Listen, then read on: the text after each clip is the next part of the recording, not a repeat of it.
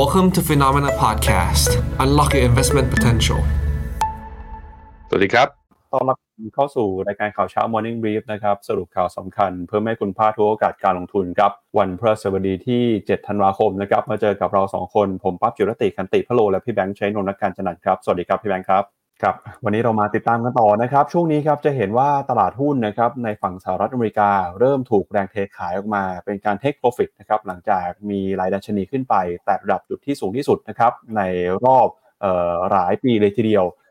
โดยสาเหตุสำคัญนะครับ ก็มาจากความกังวลนะครับเรื่องของการใช้นโยบายการเงินจากธนาคารกลางสหรัฐทิศทางค่างเงินดอลลาร์ที่กลับขึ้นมาแข็งค่าแล้วก็บอลยูที่ปรับตัวขึ้นมาทำให้ล่าสุดเนี่ยตลาดหุ้นสหรัฐนะครับมีแรงเทคโปรฟิตเกิดขึ้นมา สามวันติดต่อกันแล้วนะครับก็ปรับตัวลงมาอยู่ในแดนลบ ขณะที่ตลาดหุ้นยุโรปเองนะครับก็ยังคงเดินหน้าปรับตัวขึ้นมาอย่างต่อเนื่อง ล่าสุดเมื่อวานนี้นะครับดัชนีดัคของเยอรมนีขึ้นไปทำ all time high อีกหนึ่งวันแล้ว อย่างไรก็ตามเนี่ยก็ต้องติดตามต่อกับหุ้นของเอเชียด้วยนะครับเพราะว่าช่วงนี้ตลาดหุ้นของเอเชียยังดูไม่ค่อยดีสักเท่าไหร่ ยังมีการปรับตัวติดลบนะครับถึงในปัจจัยที่เข้ามากดดันบรรยากาศการลงทุนนะครับก็เป็นเรื่องของการเปิดเผยตัวเลข การจ้างงานในภาคเอกชน ปรากฏว่าการจ้างงานของสหรัฐอเมริกา ในเดือนพฤศจิกายนนี้นะครับส่งสัญญาณชะลอตัวมีการจ้างงานเอกชนเพิ่มขึ้นมาประมาณ 1 3 0 0 0ตำแหน่งเท่านั้น ซึ่งเป็นตัวเลขที่ต่ำกว่าที่ตลาดคาดการณ์ นอกจากนี้นะครับหุ้นในกลุ่มพลังงานก็เข้ามากดดันด้วย หลังจากที่ราคาน้ำมันนะครับเมื่อคืนนี้ปรับตัวลงไปต่อครับเมื่อคืนนี้ติดลบไปนะครับทำให้ราคาน้ำมันดิบ WTI ซื้อขายกันต่ำกว่า 70 ดอลลาร์ต่อบาร์เรลนะครับนอกจากนี้เนี่ยในมุมมองประเด็นเรื่องของคริปโตเคอเรนซีครับหลังจากที่บิตคอยน์ขึ้นไปทะลุ 44,000 ดอลลาร์ต่อ1บิตคอยน์ตอนนี้เริ่มเห็นกระแสออกมาวิพากษ์วิจารณ์เพิ่มเติมอีกแล้วนะครับ ล่าสุดคุณเจมี่ไดมอนด์จาก JP Morgan ครับออกมาบอกว่า ถ้าเขาเป็นรัฐบาลนะครับ เขาจะเป็นคนที่สั่งให้ปิดครับ หรือว่าจะยุตินะครับการทำธุรกรรมของบิตคอยไปเลยครับ ก็ถือว่าอยู่ในกระแสอยู่ในการพูดถึงของสังคมกันอีกครั้งหนึ่งแล้ว นอกจากนี้นะครับจะพาคุณผู้ชมไปดูกันกับแนวโน้มการเติบโตของเศรษฐกิจไทยด้วย ล่าสุดเนี่ยนะครับก็ยังคงมี นักวิเคราะห์นะครับมีสำนักวิเคราะห์ทางเศรษฐกิจออกมา ปรับลดประมาณการเศรษฐกิจไทยอย่างต่อเนื่องเลย อย่างล่าสุดเนี่ยก็มี SCB EIC นะครับออกมาปรับลดประมาณการการเติบโตของเศรษฐกิจไทย ปีนี้นะครับจากเดิมเคยให้โตเกินกว่า 3%ตอนนี้หันลงมาเหลือประมาณสัก 2.6%เท่านั้นแล้วครับพี่แบงค์อืมครับผม ก็ถือว่าเป็นปัจจัยนะครับที่เดี๋ยวนี้ยังไงเรามาวิเคราะห์เรามาติดตามกันนะครับ แต่ก่อนอื่น ไปดูกันก่อนครับกับตลาดหุ้นสหรัฐในค่ำคืนที่ผ่านมาว่าการปรับตัวลงมาสามารถติดต่อกันนะครับ เป็นความน่ากังวลแค่ไหน มีสัญญาณที่น่าสนใจอย่างไรนะครับ ไปดูกันที่ดัชนีดาวโจนส์กันก่อนครับดาวโจนส์เมื่อวานนี้นะครับติดลบไป 0.19%ครับมาอยู่ที่ระดับ 36,054 จุด ส่วน S&P 500 นะครับร่วงลงไป 0.39% NASDAQ ปรับตัวลดลงไป 0.58%หุ้นขนาดกลางขนาดเล็กนะครับ Russell Small Cap 2,000 ย่อลงไป 0.26%ส่วน Wix Index เมื่อวานนี้ ค่าความผันผวนค่าความกังวลก็ปรับตัวขึ้นมานะครับ ล่าสุดบวกขึ้นมา 0.9%ครับ เดี๋ยวพาคุณผู้ชมไปดูหน่อยว่าแผนที่หุ้นนะครับ หุ้นตัวไหนเคลื่อนไหวซื้อขายเป็นอย่างไรบ้าง เมื่อวานนี้ส่วนใหญ่ก็จะปรับตัวลงมาอยู่ในแดนลบนะครับ โดยเฉพาะยิ่งหุ้นในกลุ่มเทคโนโลยีครับ ทั้ง Microsoft Google Apple Nvidia ติดลบไป 2% Amazon ร่วงลงไป 1.6%ที่ยืนบวกขึ้นมาได้นะครับ ก็มี Tesla ครับอย่าง Tesla เมื่อวานนี้ บวกขึ้นมาได้ประมาณ 0.2%แล้วก็แน่นอนนะครับหุ้นพลังงานก็ยังร่วงลงไปต่อจากราคาน้ำมันที่ลดลงไปครับครับผมถ้าในแง่แง่ของกราฟนะครับดัชนีตัวดาวโจนก็ติดลบ 2 วันทำการติดนะ เมื่อวานก่อนหน้านี้ลบ 79 จุด เมื่อวานนี้ลบต่ออีก 70 จุด ถือว่าเป็นการลบแต่ก็ลบไม่เยอะนะครับ ตัว S&P 500 ก็ได้แท่ง candlestick สีแดงนะ คือตอนเปิดตลาดมาตลาดบวกไปก่อนจากตัวเลขตัวการจ้างงานตลาดแรงงานนั่นแหละ แต่ไปๆมาแล้วก็มีแรงเทขายออกมา สาเหตุส่วนหนึ่งผมคิดว่า ก็เป็นเรื่องว่า อาจจะมีอีกนักลงทุนอีกกลุ่มหนึ่งที่คิดแหละว่าเอ๊ะแล้วตลาดแรงงานถ้ามันซึมต่อเนื่องสามสี่เดือนติดอะคำว่า recession มันจะกลับมาหรือเปล่า ก็อาจจะมีแรง take profit จากกลุ่มนักตลาดไอ้กลุ่มนักลงทุนที่มองตลาดแบบนั้นนะฮะล่าสุดก็ถ้าบนสัญญาณทางเทคนิคของ S&P 500 เนี่ยในกราฟ day ปรากฏว่า MACD ได้ใบอ่าได้เซลล์สัญญาณมาแล้วเรียบร้อย แล้วก็เนี่ยแท่งฮิสโตแกรมก็เป็นแท่งแดงแท่งแดง แท่งแรก นับตั้งแต่ย้อนกลับไปคือวันที่หนึ่งพฤษภา ก็เข้ารอบย่อนะทุกคน ส่วนจะย่อเยอะไหม ย่อถึงขั้นหลุดต่ำกว่าเส้นค่าเฉลี่ย 20 วันก็แปลว่ามีอะไรระยะสั้นก็เทค profit กันออกไปก่อน แล้วค่อยว่ากันอีกทีหนึ่งเพราะว่าต้องอย่าลืมว่าวันที่ 13 พฤศจิกา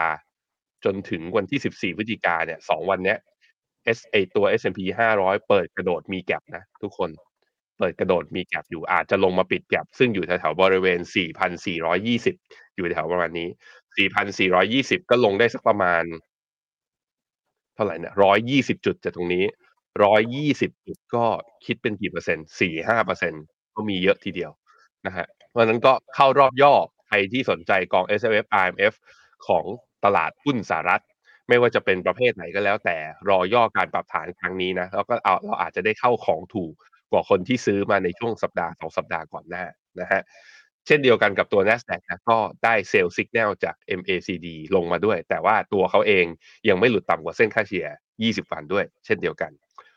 การปรับฐานครั้งนี้เนี่ยข้อที่พอจะบอกได้ว่ายังเป็นแค่ healthy correction หรือการปรับฐานเพื่อขึ้นต่อ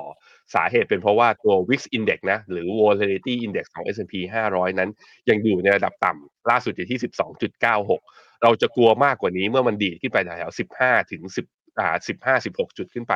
หรือทะลุเส้นค่าเฉลี่ย200วันขึ้นไปอะแปลว่าการปรับฐานอาจจะหนัก ซึ่งตอนนี้ยังไม่เห็นสัญญาณนั้น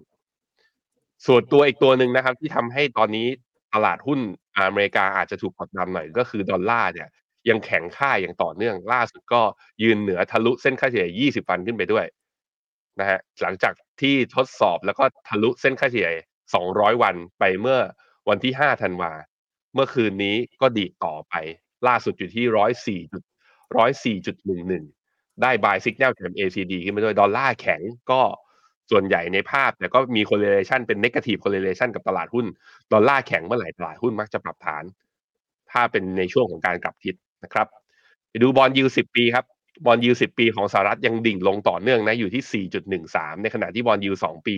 ก็ลงต่อเนื่องตอนนี้อยู่ที่4.59 ทั้งสอง bond yield ที่ปรับตัวลงมาก็สะท้อนทั้งสองเหตุผลหนึ่งก็คือเฟดขึ้นดอกเบี้ยไม่ได้ แล้วมีแนวโน้มลดสองก็คือ ถ้าเศรษฐกิจจะ recession จริง bond yield ก็ลดได้เพราะว่าดอกเบี้ยอาจจะลงเร็ว เพราะนั้นมันยังมีความคลุมเครือ แต่ว่าสภาวะแบบนี้เป็น Goldilocks นะ bond yield ต่ำมันลงมาในขณะที่งบการเงินออกมาดี เข้าสู่ไตรมาสสี่มันเป็นภาวะที่เอื้อกับบรรยากาศการลงทุนเพราะนั้นผมยังมองว่าตลาดหุ้นอเมริกาปรับฐานช่วงสั้นครับ ครับไปดูต่อที่หุ้นยุโรปบ้างครับเมื่อวานนี้ตลาดหุ้นยุโรปยังเดินหน้าปรับตัวบวกขึ้นไปต่อได้นะครับดัชนี DAX ของเยอรมนีทำ all time high ครับเดินหน้าบวกขึ้นไปต่อ เมื่อวานนี้บวกขึ้นไปอีก 0.75%มาปิดที่ 16,656 จุดนะครับฟุตซี่ร้อยอังกฤษบวกขึ้นมา 0.3% CAC 40 ของฝรั่งเศสบวกขึ้นมาได้ 0.6%ยูโรซ็อก50 บวกขึ้นมา 0.7%นะครับตอนนี้ตลาดหุ้นยุโรปยังคงเดินหน้าปรับตัวขึ้นมาอยู่ครับ หลังจากเปิดเผยข้อมูลยอดการสั่งซื้อภาคอุตสาหกรรมนะครับที่ไม่ค่อยดีของเยอรมนี ก็ทำให้ตลาดเองมีความคาดหวังว่า ธนาคารกลางของยุโรปเนี่ยน่าจะไม่ใช้นโยบายการเงินเข้มงวดนะครับ ปีหน้าอาจจะเห็นการลดดอกเบี้ย พอมีแรงหนุนแบบนี้ ตลาดหุ้นยุโรปก็เดินหน้าปรับตัวบวกขึ้นมาได้นะครับ โดยช่วงนี้จะเห็นว่าอัตราผลตอบแทนของพันธบัตรในยูโรโซนเนี่ยยังสวนทางกับสหรัฐนะครับออบอลยูสหรัฐปรับตัวขึ้นมา แต่ช่วงนี้บอลยูของยุโรป ปรับตัวลงมาครับแล้วก็ล่าสุดลงมาทำจุดต่ำสุดในรอบหลายเดือนด้วยนะครับแล้วก็เมื่อวานนี้หุ้นที่มีการซื้อขายอย่างน่าสนใจนะครับเป็นหุ้นของเยอรมนีอย่างหุ้นของ Volkswagen เนี่ยเมื่อวานนี้ก็บวกขึ้นมาได้ถึง 5.4%เลยทีเดียว หลังจากที่มีการตรวจสอบนะครับเรื่องของสายพันธุ์การผลิตในจีน ก่อนหน้านี้มีประเด็นว่าโรงงานในจีนมีการใช้แรงงานเด็ก แต่พอไปตรวจสอบแล้วมีความชัดเจนมากขึ้น ไม่ได้มีการใช้แรงงานเด็กแต่อย่างใด ความกังวลก็คลี่คลาย ราคาหุ้นปรับตัวบวกขึ้นมาตอบรับข่าวนี้ครับ ครับผมตัวยูโรซ็อก50นั้นปิด all time high เช่นก็นำโดยหุ้นที่อยู่ในตลาดหุ้นเยอรมันนะดัคของเยอรมันเนี่ยปิดที่ 11,656 ซึ่งเป็นจุด all time high ด้วยเช่นเดียวกัน แต่ต้องระวังนะทุกคนเพราะว่า RSI เนี่ยตอนนี้อยู่ที่ 83.75 ในขณะที่ MACD เนี่ยตัว signal อยู่ที่ 317 เนี่ยเป็นจุดที่สูงไอตัว RSI เนี่ยสูงสุดนับตั้งแต่โห ถ้าเป็น RSI รายวัน 87 ย้อนกลับไปที่ระดับนี้ โอ้ แม้แต่ตอนเดือนพฤศจิกาปี 2017 ตอนนั้นที่ดีดแรงๆ ก็ยังโหยังยังยังสูงกว่าตรงนั้นเลย ต้องระวังต้องระวังนะฮะใครยังมีหุ้นยุโรปอยู่ ไม่ได้ขายตามที่ผมบอกไปนะยังยินดีด้วย แต่ว่ามันก็ประมาทไม่ได้นะ ด้วยกราฟแล้วก็ pattern แบบนี้ เพราะว่าตัว Euro Stoxx 600 เนี่ย ยังไม่ผ่านไฮนะทุกคน คือมันเหมือนเป็นการลากกันเฉพาะตัวหุ้น Big Cap กับตัวในเยอรมันเท่านั้นอไปดูหนึ่ง CAC 40เนี่ยก็ยังขึ้นมายังไม่ยังไม่ทดสอบไฮเดิม ในขณะที่ฟุตซี่ร้อยของอังกฤษเนี่ยยิ่งแล้วใหญ่เลยเป็นไซด์เวย์เป็นกรอบเป็นแฟลกแพทเทิร์นด้วยซ้ำไป ก็คือยังไม่ผ่านเส้นแม้แต่เส้นค่าเฉลี่ย 200 ด้วยซ้ำไป เพราะนั้นยุโรปมีความเป็น K shape บางเศรษฐกิจบางประเทศ บางบริษัทยังฟื้นไม่ได้ไอตัวที่ฟื้นได้ส่วนใหญ่คือเป็นหุ้น Big Cap นะครับ ไปดูค่าเงินยูโรดอลลาร์ พอดอลลาร์แข็งยูโรกลับมาอ่อนก็ทำให้เงินไหลเข้าตลาดหุ้นด้วย ตอนนี้ยูโรดอลลาร์อยู่ที่ 1.07 ค่าเงินปอนด์ก็เช่นเดียวกันนะกลับมาอ่อนได้ 3 วันทำการติดแล้วอยู่ที่ 1.255นะครับไปดูต่อครับหุ้นเอเชียนะครับคราวนี้เปิดมาแล้วครับหุ้นเอเชียปรับตัวลงมานะครับนิกเกอิ225 ของญี่ปุ่นติดลบไป 1.1%ออสเตรเลียนิวซีแลนด์ก็ร่วงลงไปนะครับติดลบไป 0.2 ถึง 0.4%ครับ ขณะที่ตลาดหุ้นจีนนะครับตั้งแต่เมื่อวานนี้เนี่ยหุ้นจีนซื้อขายกันอยู่ในกรอบแคบๆนะครับแม้ว่าจะมีแรงกดดันมาจากการที่ Moody's ออกมาปรับลด credit rating ของรัฐบาลจีน แล้วก็ล่าสุดเนี่ยไม่ได้มีแค่การหั่น credit rating ของจีนนะครับ Moody's ออกมาหั่น credit rating ของฮ่องกงด้วยครับเดี๋ยวเราไปดูรายละเอียดเพิ่มเติมกันในช่วงข่าวนะครับช่วงนี้ทางการจีนก็พยายามจะฟื้นคืนความเชื่อมั่นนะครับออกมาตรการในการกระตุ้นเศรษฐกิจ เพื่อทำให้เศรษฐกิจฟื้นตัว แล้วก็มีการ ปรับตัวขึ้นมานะครับของตลาดการเงินมี sentiment ที่ดีขึ้น แต่จะทำได้หรือเปล่าเนี่ยต้องมาลุ้นกันนะครับ ส่วนดัชนีหุ้นไทยนะครับเมื่อวานนี้ SET Index บวกขึ้นมาได้ 6 จุดครับปิดไป 1,389 จุด ยังคงอยู่ต่ำกว่าระดับ 1,400 จุดนะครับคอสปีเกาหลีใต้เช้านี้เปิดมาลบไป 0.4%หุ้นของอินเดียเมื่อวานนี้บวกขึ้นมาได้ 0.4%แล้วก็หุ้นของเวียดนามเมื่อวานนี้ก็ปรับตัวบวกขึ้นมาได้เช่นกันนะครับบวกขึ้นมา 0.8%ดูเหมือนว่าปัจจัยที่เข้ามากดดันหุ้นเอเชียเช้านี้เนี่ยหนึ่งในนั้นก็คือ เรื่องของตัวเลขนะครับราคาน้ำมันที่ปรับตัวลงมาก็เข้ามากดดันหุ้นในกลุ่มพลังงานของหลากหลายประเทศเลยครับ อือฮึครับผมอย่างตัวนิเคอินะฮะล่าสุดเช้านี้เปิดมาก็ลบหนึ่งเปอร์เซ็นหลังจากที่เมื่อวานนี้แท่ง candlestick เนี่ยแท่งเขียวเข้มเลยนะบวกไปถึงสองเปอร์เซ็นก็ย่อกลับลงมา ผมคิดว่าก็มาจาก sentiment ของตลาดหุ้นสหรัฐนั่นแหละ TOPIX ก็ย่อด้วยเช่นเดียวกันคอสปีของเกาหลีนะ ตกลงเส้นค่าเฉลี่ย 200 วันข้ามไปได้นะ เหมือนจะไปได้สุดก็ไปได้ไม่สุดนะ ปรับตัวย่อลงมา ล่าสุดก็ต่ำกว่าเส้นค่าเฉลี่ย 20 วันลงมาด้วย เพราะนั้น sentiment ก็ช่วงของการปรับฐาน MACD ก็ได้ sell สัญญาณเหมือนเข้ารอบปรับฐานทั้งหมดเลยนะฮะ ตัวห่างเสงกับ S share ยังเป็นขาลงอย่างต่อเนื่องยังไม่ฟื้นนะครับ ตัว CSI 300 เมื่อวานนี้เขียวได้บ้างแต่ก็ว่าก็เขียวน้อยเกินไป บวกได้เพียงแค่ 0.16 ก็เพียงแค่แค่การ rebound ช่วงสั้น ตัว ไต้หวันนะฮะดีดขึ้นมาเนี่ยตอนที่คนอื่นเขากำลังปรับฐานย่อลงมา แต่ตัวไต้หวัน Capital Weighted ยังไม่ได้ปรับตัวลงเยอะ ยังต่ำไม่ไม่ต่ำกว่าเส้นค่าเฉลี่ย 20วันยังพอมีลุ้น ตัวเวียดนามนะครับ W ไอตัว VN30 บวกขึ้นมาเมื่อวานนี้ 0.8%ก็ได้ buy signal จาก MACD ที่เกิดจาก 2 แท่ง candlestick ก่อนหน้านี้ ตัว RSI ก็ยืนเหนือเส้น 50 เส้นค่าเฉลี่ย 20 วันก็ยืนเหนือ แต่ว่าข้างบนเนี่ยมันมี แนวต้านสำคัญคือเส้นค่าเฉลี่ย 200 วันอยู่ เพราะนั้น wait and see ครับรอหน่อย คือดูแล้วลงยาก แต่จะ confirm ว่าจะเป็นสัญญาณให้ซื้อไหม ยืนเหนือเส้นค่าเฉลี่ย 200แล้วค่อยว่ากัน หุ้นไทยครับพยายามจะรีบาวมาได้ 2 วันนะ วันจันทร์บวกได้ 3 จุด แล้วก็วันอังคารเราปิดไปใช่ไหมในวันอังคารเนี่ยเราตอนที่เราปิดไปคนอื่นเขาแดงกันเถือกเลย พอเขาเปิดมาวันพุธเขาเขียวเราเขียวด้วย เราบวกมา 6 จุดนะฮะ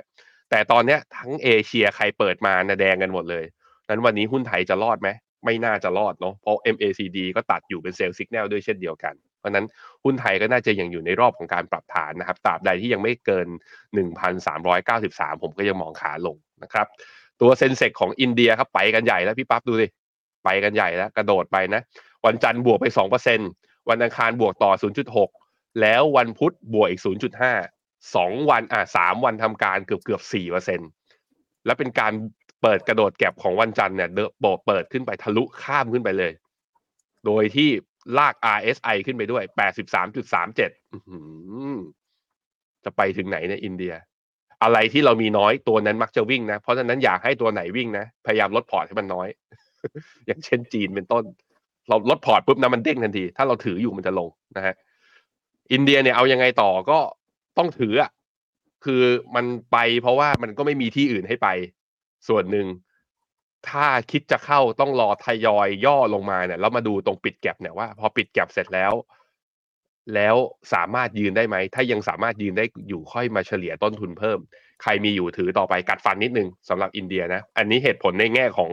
ภาพของ macro กับ valuation แล้วก็ภาพของโมเมนตัมด้วย แต่ถ้าเอาสัญญาณทางเทคนิคอย่างเดียวอะน่าขายมากกว่าเพราะนี่ก็ RSI นี่ overbought สุดๆนะครับ ไปดูค่าเงินบาทหน่อยฮะ ค่าเงินบาทเนี่ยเราเห็นการอ่อนค่าขึ้นมานะ ตั้งแต่วันที่อ่าสามสิบพฤศจิกาสัปดาห์ที่ผ่านมา ก่อนหน้านี้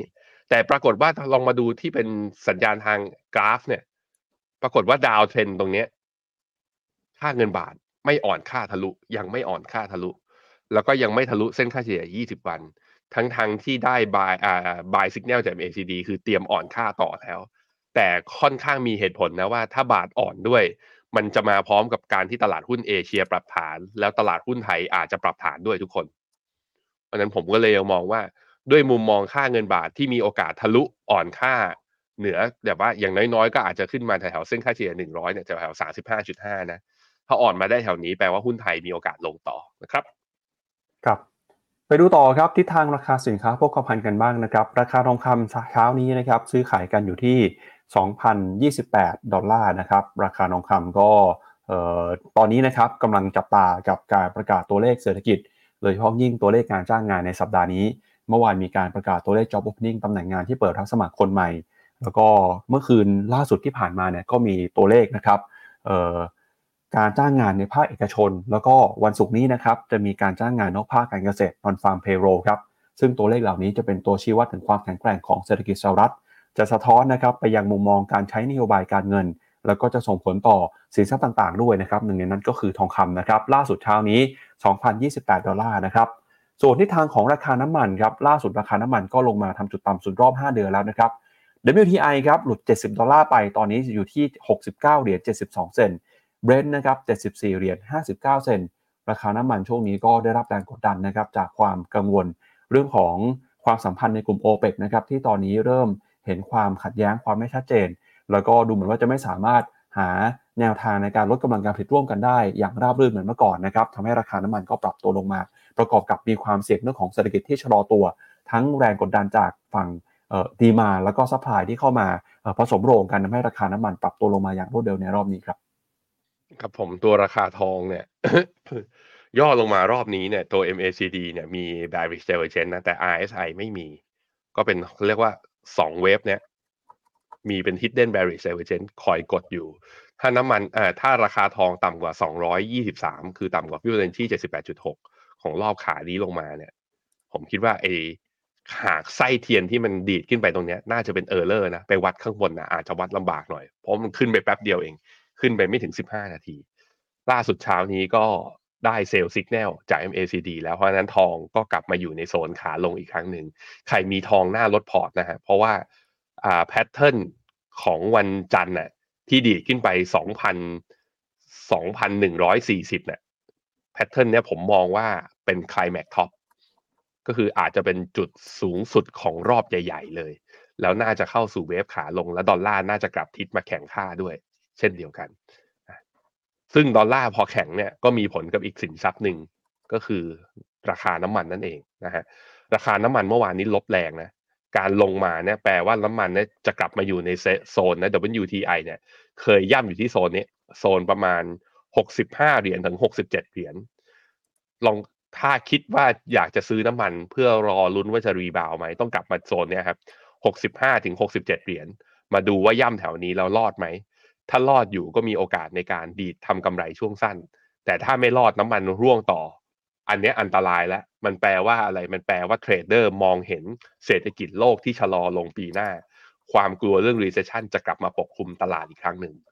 ต้องรอดู แต่ตอนนี้ก็คือทั้งทองทั้งน้ำมันขาลงชัดเจนนะครับเอาละครับ เดี๋ยวเราไปดูกันต่อนะครับ ช่วงนี้ใครที่กำลังมองหาโอกาสการลงทุนนะครับในกองทุนลดหย่อนภาษี S S F แล้วก็ R M F เนี่ยถ้าหากว่ายังไม่รู้นะครับจะซื้อกองทุนไหนเข้าไปดูข้อมูลได้ที่เว็บไซต์ FINNOMENA ครับตอนนี้เราก็มีข้อมูลนะครับมานำเสนอคุณผู้ชมในเรื่องของการซื้อขายเอ่อกองทุนลดหย่อนภาษีนะครับโพยกองทุนล่าสุดของเดือนธันวาคมนะครับเข้าไปดูได้ที่เว็บไซต์ FINNOMENA ครับพิมพ์คำว่าโพยกองทุนนะครับแล้วก็เข้าไปดูครับแล้วก็มีหลากหลายกองทุนหลากหลายประเภทสินทรัพย์นะครับให้คุณผู้ชมสามารถเข้าไปเลือกดูหรือว่าเลือกซื้อได้ก่อนที่จะหมด การซื้อขายนะครับ กองทุนก่อนจะใช้สิทธิ์ในการลดหย่อนภาษีของปีนี้นะครับ ก็เหลือเวลาอีกไม่มากแล้วครับแบ่งเข้าไปดูได้ครับ ผมแบ่งให้อย่างนี้ ผมแบ่งให้อย่างนี้ว่า ถ้าซื้อหุ้นโลกแบบกระจายความเสี่ยง แบบไม่ผันผวนนะเอาว่าโลกวิ่ง เศรษฐกิจโลกฟื้นแล้วไปด้วยไปนี่ KKP GNP ซึ่งมีทั้ง S F F I M F นะของค่ายพัฒละถ้าแบบเอาหุ้นโลกแบบว่าสายเทค สายเทคโนโลยี สายไฮโกรดเนี่ย ผมแนะนำไป KFGG ซึ่งกองแม่เป็นของ b e l l y Gifford มีทั้ง S มีทั้ง S F F I M F แต่ถ้าบอกว่าเอา Big Tech อย่างเดียว แล้วทีม AI มาแน่ๆ ของจริงแน่ๆ ไป m e g a t e n m e g a t e n ก็มีทั้ง S F F I M F แต่ถ้าบอกว่าเป็นสายโกรดเป็นคันที่โกรดหาประเทศที่เศรษฐกิจเติบโตดีๆ ลงได้ชัวร์ผมแนะนำไปเวียดนาม ถ้าเป็น SFF ก็เป็นค่ายของ K K เวียดนามของกสิกร ถ้าเป็น RMF ก็ไปของ Principal BNEQ RMF โอเคไหมถ้าเป็นหุ้นไทยยังแนะนำไหมสำหรับใครที่บอกว่าเอายังมีหวังกับหุ้นไทยอยู่นะ หุ้นไทยลงมาตอนนี้เป็นจังหวะซื้อ เราแนะนำกอง TSF ของ Tisco อ่า Tisco Strategic Fund ซึ่งมีทั้ง SFF แล้วก็ RMF ด้วยเช่นเดียวกันเอาเขาบอกไม่เอาอะไม่เอาหุ้นเลยจะไปตราสารหนี้กระจายความเสี่ยงเพราะปีก่อนๆหน้านี้มีซื้อไว้เยอะแล้ว ผมแนะนำไป UGIS UGIS ก็มีทั้ง S S F R M F กองแม่คือ PIMCO GS Income ลงทุนในตราสารหนี้โลกแบบ Active Fund ซึ่งถ้าดอกเบี้ยเป็นขาลงจริงกองนี้ก็ได้ประโยชน์เช่นเดียวกัน จะเห็นว่าหลากหลายฮะ ไปเลือกกันดูนะครับ ครับซึ่งในแต่ละกองนะครับในช่วงเดือนธันวาคมนี่แหละFINNOMENA ก็ได้มีการเชิญนะครับบรรดาผู้จัดการกองทุนนะครับหรือว่าผู้ที่เกี่ยวข้องกับกองทุนที่เป็นกองทุนแนะนำของ top pick ของ FINNOMENA ในปีนี้เนี่ยมาอธิบายเพิ่มเติมนะครับถึงกลยุทธ์แผนการการลงทุนด้วยนะครับไม่แน่ใจทีมงานเปิดภาพวิดีโอได้ทันทีเลยหรือเปล่านะครับถ้าเกิดว่าได้เนี่ยเดี๋ยวไปดูกันนะว่า tax saving fund นะครับเทศกาลลดหย่อนภาษีรอบนี้ มีกองทุนไหนน่าสนใจ แล้วก็เข้าไปดูข้อมูลเพิ่มเติมได้ในเว็บไซต์ของฟิโนเมนาครับไปดูกันครับ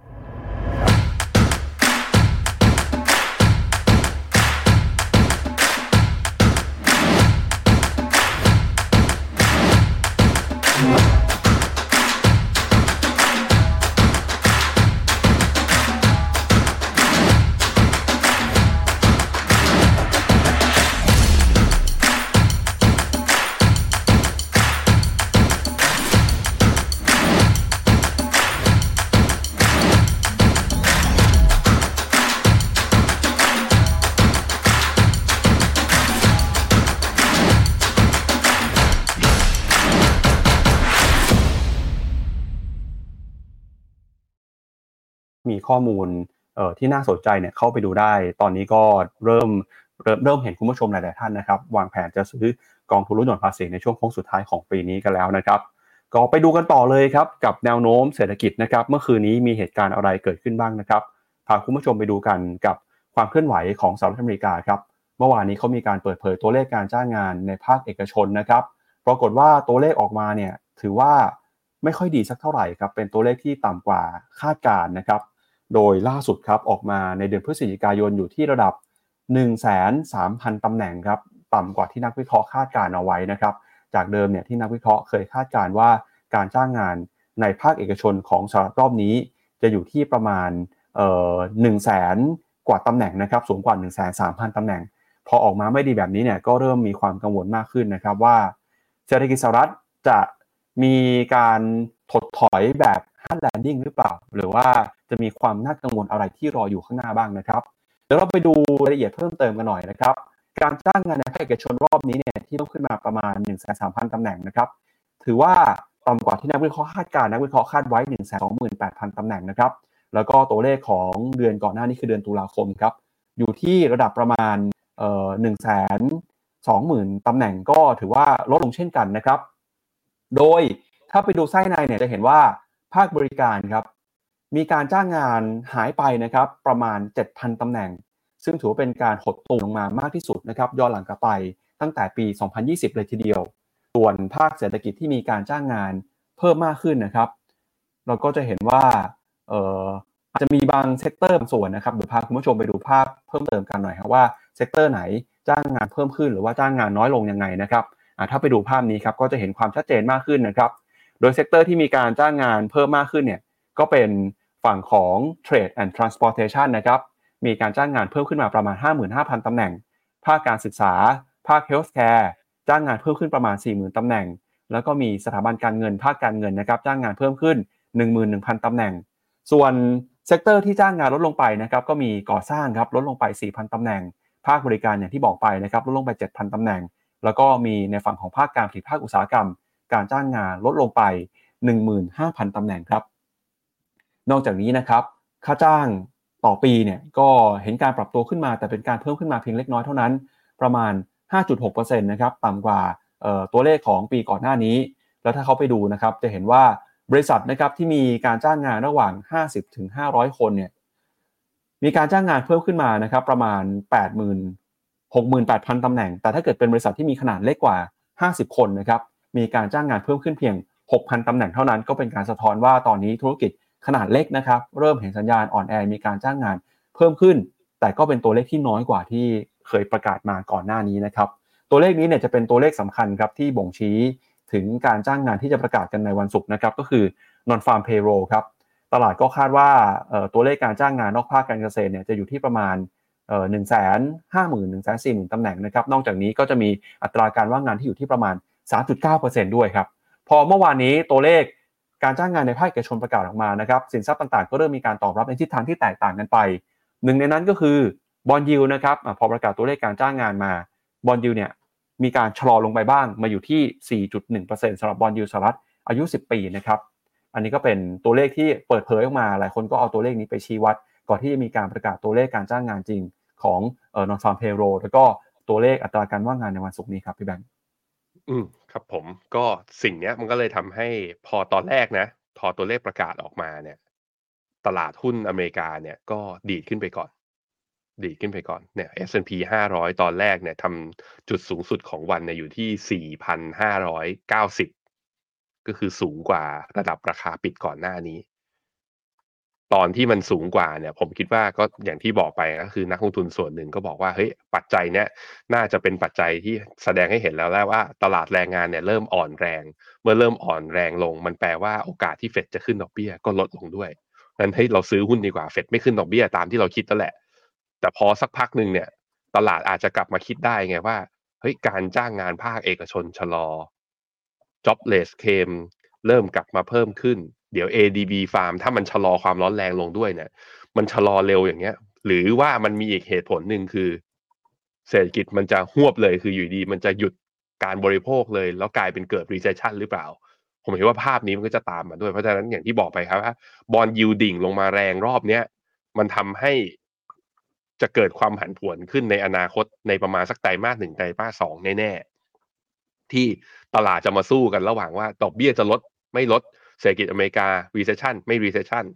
หรือ GDP ที่ชะลอมาเนี่ย เพราะว่า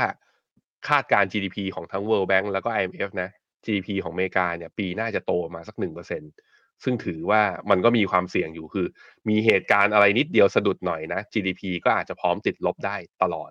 นั้นตรงเนี้ยมันก็เลยทำให้มีแรงปรับฐานหรือว่ามีฝั่งที่เป็น bear camp อะได้กำไรแล้วตรงนี้ขายลดความเสี่ยงออกไปก่อนดีกว่า อันนี้เป็นเรื่องของ sentiment แต่ในความเห็นในระยะยาวเนี่ยผมยังมองว่า ถ้าคุณอยากจะหลุดพ้นนะ จากคำว่า recession ไปได้เนี่ยต้องถือหุ้น Big Tech ต้องถือหุ้น Big Cap ต้องถือหุ้นที่ได้ประโยชน์จาก AI เพราะว่าที่ผ่านมาเขากำไรอย่างต่อเนื่อง ยอดขายก็ยังดี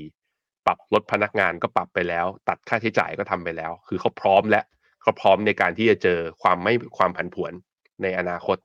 ถ้าเป็นอย่างนั้นก็ซื้อได้นะฮะครับ ไปดูต่อครับไปดูที่ความเคลื่อนไหวของดัชนี S&P 500 บ้างนะครับ หลังจากที่ดัชนี S&P 500 เนี่ยเดินหน้าปรับตัวบวกขึ้นมาได้เอ่อถ้าดูตัวเลขนะครับของเดือนพฤศจิกายนที่ผ่านมาเนี่ยคือบวกได้ประมาณ 9-10%เลยทีเดียว โดยจะเห็นว่าหุ้นตัวใหญ่หลาย ๆ ตัวนะครับก็เป็นตัวหนุนนำทำให้ดัชนีปรับตัวบวกขึ้นมาได้นะครับแล้วก็ที่น่าสนใจคือการปรับตัวในสัปดาห์ที่แล้วเป็นการปรับตัวบวกขึ้นมาติดต่อกัน 5 สัปดาห์แล้วนะครับ แต่ในสัปดาห์นี้เราเริ่มเห็นการชะลอตัวเห็นการย่อตัวลงมาของดัชนี S&P 500 นะครับเกิดอะไรขึ้นบ้างสำนักข่าวบลูเบิร์กเขาก็ไปวิเคราะห์ครับเขาบอกว่าตอนนี้เนี่ยนักลงทุนเริ่มมีการเทคโปรฟิตนะครับหุ้นเทคขนาดใหญ่ในดัชนี S&P 500 ไปแล้ว แล้วก็หันไปซื้อนะครับหุ้นที่เป็นหุ้นขนาดเล็กเพิ่มเติม รวมไปถึงหุ้นในกลุ่ม value stock ด้วยนะครับส่งผลนำให้ดัชนี S&P 500 ถ้าเป็นเอ่อ eco weight นะครับตั้งแต่เดือนตุลาคมวันที่ 31เนี่ยจนถึงปัจจุบันปรับตัวบวกขึ้นมาแล้ว 10%ครับ ปรับตัวขึ้นมาได้ดีกว่าดัชนี S&P 500 นะครับประมาณ 8.9%ก็สะท้อนว่าหุ้นขนาดกลางขนาดเล็กตอนนี้เนี่ยเริ่มมีสัดส่วนการปรับตัวขึ้นมามากขึ้นนะครับเมื่อเปรียบเทียบกับหุ้นขนาดใหญ่ ปัจจัยสำคัญเลยครับที่เข้ามาหนุนนำการเติบโตในรอบที่ผ่านมานะครับก็เกิดมาจากความคาดหวังเรื่องของธนาคารกลางสหรัฐ จะชะลอการใช้นโยบายการเงินเข้มงวด หรือว่าจะมีการลดดอกเบี้ยในปีหน้านะครับทำให้นักทุนเองก็เข้าไปซื้อสินทรัพย์เสี่ยงมากขึ้น โดยหุ้นนะครับในกลุ่มเจ็ดนางฟ้า ที่เข้ามาหนุนนำนะครับดัชนี S&P 500 ในรอบนี้เนี่ยก็ประกอบไปด้วยหุ้นของ Apple Microsoft Alphabet Amazon Nvidia Tesla แล้วก็ Meta นะครับถ้าดูภาพบนหน้าจอครับ year to date ผลตอบแทนตั้งแต่ต้นปีจนถึงปัจจุบัน หุ้นในกลุ่ม Magnificent Seven นะครับ7ตัวเนี่ยหุ้นของ Apple ตอนนี้ year to date บวกขึ้นมาได้ 47% Microsoft นะครับบวกขึ้นมา 51% Alphabet บริษัทแม่ของ Google บวกขึ้นมา 45% Amazon ครับบวกขึ้นมา 69% Nvidia บวกขึ้นมาถึง 206% Tesla นะครับบวกขึ้นมา 102%แล้วก็ตัวสุดท้ายครับคือ Meta Platform นะครับบวกขึ้นมา 158%ครับขณะที่หุ้นขนาดกลางขนาดเล็กนะครับสะท้อนผ่านดัชนีรัสเซล2,000 เนี่ยตั้งแต่เดือนตุลาคมจนถึงตอนนี้นะครับก็บวกขึ้นมาแล้วกว่า 13%ถือว่า outperform นะครับสร้างผลตอบแทนได้ดีกว่าดัชนี S&P 500 ซึ่งประกอบไปด้วยหุ้นตัวใหญ่นะครับตอนนี้เองเนี่ยเราเริ่มเห็นการปรับพอร์ตบ้างแล้วนะครับหลังจากที่หุ้นตัวใหญ่ เดินหน้าปรับตัวขึ้นมาได้อย่างต่อเนื่องนะครับ ก็อาจจะเป็นการ take profit เปลี่ยนจากหุ้นตัวใหญ่มาถือหุ้นตัวเล็กบ้าง แต่ก็ต้องบอกว่านี่ช่วงจะเป็นสัญญาณเริ่มต้นนะครับ อาจจะยังไม่ได้ชี้วัดอย่างชัดเจนว่าตอนนี้นักทุนส่วนใหญ่เนี่ยหันกลับไปถือหุ้นตัวกลางหรือหุ้นตัวเล็กมากขึ้นนะครับหุ้นตัวใหญ่ยังคงเป็นหุ้นที่อยู่ในความนิยมของนักทุนขนาดนี้อยู่ครับครับผมครับไปดูข้อมูลเพิ่มเติมมาหน่อยฮะว่าการปรับตัวขึ้นมาในรอบนี้เนี่ยมันมีความน่าสนใจยังไงบ้างนะครับ ก็ถ้าไปดู S&P 500 Eco Weight ครับอ่าตอนนี้นะครับเริ่มให้ผลตอบแทนเอ่อ outperform แต่เชน S&P 500 แล้วนะครับ แล้วก็อ่าถ้าไปดูครับตอนนี้จะเห็นว่าการฟื้นตัวขึ้นมานะครับในรอบนี้ของหุ้นขนาดกลางขนาดเล็กเนี่ยก็ค่อยๆ มีสัดส่วนมีความสำคัญเพิ่มมากขึ้นมาในสัปดาห์นี้ครับพี่แบงค์ครับผม โทษที เหมือนพี่แบงค์จะพูดอะไรหรือว่าครับไม่ไม่ไม่ไม่ไม่อ๋อครับ อันนี้ก็เป็นความเคลื่อนไหวนะครับของสินทรัพย์อย่างหุ้นครับ ไปดูต่อครับไปดูเรื่องของน้ำมันบ้างครับอาจจะชวนที่แบงค์เปิดภาพของราคาน้ำมันประกอบไปด้วยเลยนะฮะเมื่อคืนที่ผ่านมาครับราคาน้ำมันในตลาดโลกก็ปรับตัวลงมาต่อเนื่องเลยนะครับร่วงลงไปมากกว่า 4%เลยทีเดียวครับ โดยล่าสุดเนี่ยราคาน้ำมันดิบ WTI นะครับซื้อขายกันลงไปต่ำกว่า 70 ดอลลาร์ต่อแบเรลนะครับเป็นจุดที่ต่ำที่สุดในรอบประมาณ 5 เดือนครับย้อนหลังกลับไปราคานี้คือเดือนมิถุนายนนะครับ ส่วนราคาน้ำมันเบรนท์เนี่ยอยู่ที่ประมาณ 74 ดอลลาร์ต่อแบเรลครับแรงกดดันของราคาน้ำมันในรอบนี้นะครับเกิดขึ้นมาหลังจากที่ EIA สำนักงานสารสนเทศด้านการพลังงานของสหรัฐออกมาเปิดเผยว่าสต็อกน้ำมันเบนซินครับเดินหน้าปรับตัวพุ่งขึ้นไป 5.4 ล้านแบเรลในสัปดาห์ที่แล้ว มากกว่าที่นักวิเคราะห์คาดไว้ นักวิเคราะห์คาดว่าสต็อกน้ำมันเนี่ยจะเพิ่มขึ้นมาเพียงประมาณ 1 ล้านแบเรลเท่านั้น เพิ่มไปจริง 5 ล้านนะครับ สูงกว่า 5 เท่าตัวเลยทีเดียว สาเหตุสำคัญส่วนหนึ่งนะครับ ก็เป็นเพราะว่า ราคาน้ำมันถูกกดดันครับจากการแข่งค่าของค่างเงินดอลลาร์รวมไปถึงความกังวลเกี่ยวกับแนวโน้มของเศรษฐกิจจีนด้วย ซึ่งจีนถือว่าเป็นผู้นำเข้าน้ำมันรายใหญ่ของโลกนะครับหลังจากที่ Moody's ออกมาปรับลดแนวโน้ม อันดับความน่าเชื่อถือของรัฐบาลจีนไปสู่เชิงลบจาก stable นะครับ เนื่องจากมีความกังวลเกี่ยวกับทิศทางเศรษฐกิจ แล้วก็เรื่องของธุรกิจการในภาคอสังหาริมทรัพย์เนี่ยทำให้ตอนนี้ตลาดกังวลว่า ดีมาหรือความต้องการน้ำมันจากจีนจะหายไปครับขณะที่ซัพพลายนะครับหรือว่าความสามารถในการผลิตน้ำมันของโลกตอนนี้เนี่ยก็กำลังจะเพิ่มขึ้นมาเรื่อยๆ โดยเห็นสัญญาณจากกลุ่มโอเปกครับที่ตอนนี้เริ่มจะมีการแตกแถว เริ่มมีความไม่พอใจนะครับในการใช้มาตรการลดปริมาณการผลิตน้ำมันโดยสมัครใจทำให้ล่าสุดเนี่ยมีข่าวว่า ประธานธิบดีของรัสเซียนะครับวลาดิเมียร์ปูติน จะต้องไปเยือนซาอุดิอาระเบียไปเยือนตะวันออกกลางนะครับแล้วก็ไปคุยกับชาติโอเปกด้วยนะครับเพื่อหารือครับ เรื่องเกี่ยวกับการผลิตน้ำมัน โดยทางรัสเซียออกมาระบุนะครับ ว่าเรื่องของประเด็นพลังงานเนี่ยจะเป็นประเด็นหลักทางการหารือ ระหว่างประธานาธิบดีปูตินกับผู้นำของ UAE สหรัฐอาหรับเอมิเรสแล้วก็ซาอุดิอาระเบียครับหลังจากที่กลุ่ม OPEC Plus ไม่สามารถบรรลุข้อตกลงในการกำหนดโคต้าการผลิตน้ำมันอย่างเป็นทางการ ในช่วงไตรมาสแรกของปีหน้าได้นะครับ โดยปัจจุบันเนี่ยทางกลุ่ม OPEC Plus ก็มีมติ ลดกำลังการผลิตโดยสมัครใจประมาณ 2.2 ล้านบาร์เรลต่อวันนะครับซึ่งมตินี้แล้วก็ความขัดแย้งที่เกิดขึ้นในช่วงสัปดาห์ที่แล้วทำให้ตลาดไม่มั่นใจครับว่าสมาชิกโอเปกเนี่ยจะยินยอมหรือว่าพร้อมใจลดกำลังการผลิตน้ำมัน ตามที่เคยสัญญาไว้ก่อนหน้านี้หรือเปล่า พอปัจจัยนะครับ demand หดหายความต้องการใช้น้ำมันหายไป แรงกดดันมาจากจีน supply มีโอกาสเพิ่มขึ้นจากกลุ่มโอเปกที่เริ่มไม่ลงรอยกันทำให้ตอนนี้ราคาน้ำมันก็เลยเดินหน้าปรับตัวลงมาอย่างรวดเร็วนะครับลงมาทำจุดต่ำสุดในรอบ 5 เดือน อย่างที่เราเห็นในปัจจุบันครับ อือครับผมก็มาจากนี่นะดอลลาร์เดี๋ยวผมให้ดูก่อนนะดอลลาร์เนี่ยตอนนี้มันคือทำสัญญาณประหลาดนะ ก็คือว่ามันกลับมาอ่อนค่าเห็นไหมพอมันกลับมาอ่อนค่า อะไรคนวิ่งพี่ปั๊บอะไรคนวิ่ง ทอง แต่ปรากฏดูสามวันทำการที่ผ่านมานะ ดอลลาร์สามวันก่อนอะดูที่วันจันทร์นะ วันจันทร์ยังอยู่แถวๆเปิดตลาดมาที่ร้อยสามจุดสามตอนนี้มาร้อยสี่คืออ่อนมา แล้วมาดูทอง วันจันทร์เนี่ยเปิดมา คือสองพันหนึ่งร้อยสี่สิบหกตอนนี้สองพันยี่สิบแปดโอ้ลงมาร้อยยี่สิบเหรียญในวันที่ดอลลาร์อ่อนอย่างสามวันติดนะอันแล้วมาดูน้ำมัน ดอลลาร์อ่อนควรดีกับน้ำมันไหมควรดูน้ำมันนะ วันจันทร์เนี่ย เปิดตลาดมาอยู่ที่เจ็ดสิบห้าตอนนี้อยู่หกสิบเก้า คือมันมีบางอย่างผิดปกติอยู่อะไม่ไม่ดอลลาร์อ่อนน่าเกลียด ก็คือทั้งทองและน้ำมันลงน่าเกลียด มีอยู่สองมีมีอยู่สองอย่างคุณคิดว่าเป็นเรื่องไหน เออ ต้องมาลองดู ในมุมผมผมแล้ว trade ตามสัญญาณทางเทคนิคนะ น้ำมันก็เจอ sell สัญญาณอยู่ ทองก็กำลังเจอ sell สัญญาณในกราฟ dayในขณะที่ดอลลาร์ มันได้ buy สัญญาณก็คือว่าเตรียมอ่อนค่าต่อก็ trade ตามนี้ไป ไม่ต้องไปกังวลว่า correlation มันจะผันผวนหรือเปล่า แต่ถ้าดูจากภาพระยะยาวอะดอลลาร์อ่อนค่ามันควรดีกับทองกับน้ำมัน แต่เพียงแต่เรายังต้องเห็นสัญญาณการกลับตัวของสองตัวนี้ก่อน ซึ่ง pattern ของทองอะที่ผมเป็นห่วงคือ pattern อย่างเงี้ยผมเจอในหุ้น หรือว่าในดัชนีหลาย ๆ ตัว ที่มันคือจุดสิ้นสุดของขาขึ้นมาแล้วไงนั้นทองถึงดีดขึ้นมาอีกรอบหนึ่งนะถึงวิ่งขึ้นมาได้ มันก็ยังน่าอันตรายยังน่าเสี่ยงอยู่เพราะนั้น เทรดเอากำไรระยะสั้นนะพอได้ แต่ถ้าซื้อเพื่อถือยาวในทองเนี่ยผมแนะนำว่าหลีกเลี่ยงไปก่อนนะครับครับเดี๋ยวเราไปดู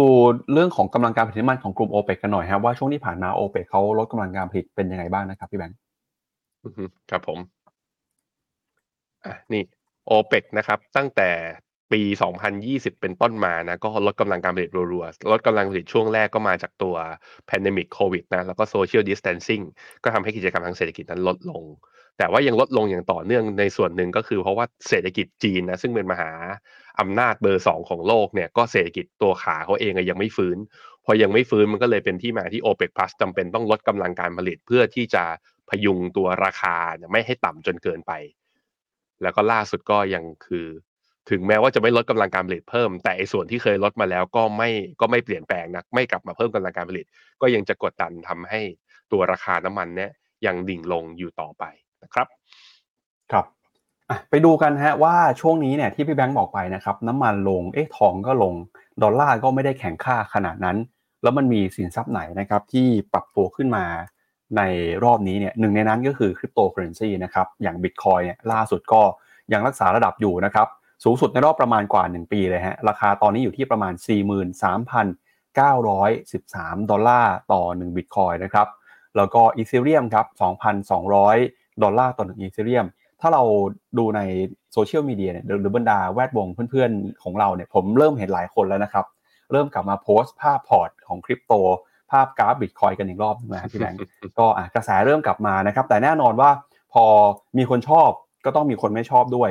หนึ่งในนั้นนะครับ คนที่มีจุดยืนอย่างชัดเจนมาตลอดเรื่องของคริปโตเคอเรนซีก็คือ คุณเจมี่ไดมอนด์ครับ CEO ของ JP Morgan ล่าสุดเนี่ยในคณะกรรมการการเงินการธนาคารของออรัฐสภาสหรัฐนะครับ คุณเจมี่ไดมอนด์ออกมาพูดอีกแล้วครับเขาพูดชัดเจนเลยครับเขาบอกว่าถ้าผมเป็นรัฐบาลเนี่ยผมจะปิดมันซะเลยนะครับเขาหมายความว่า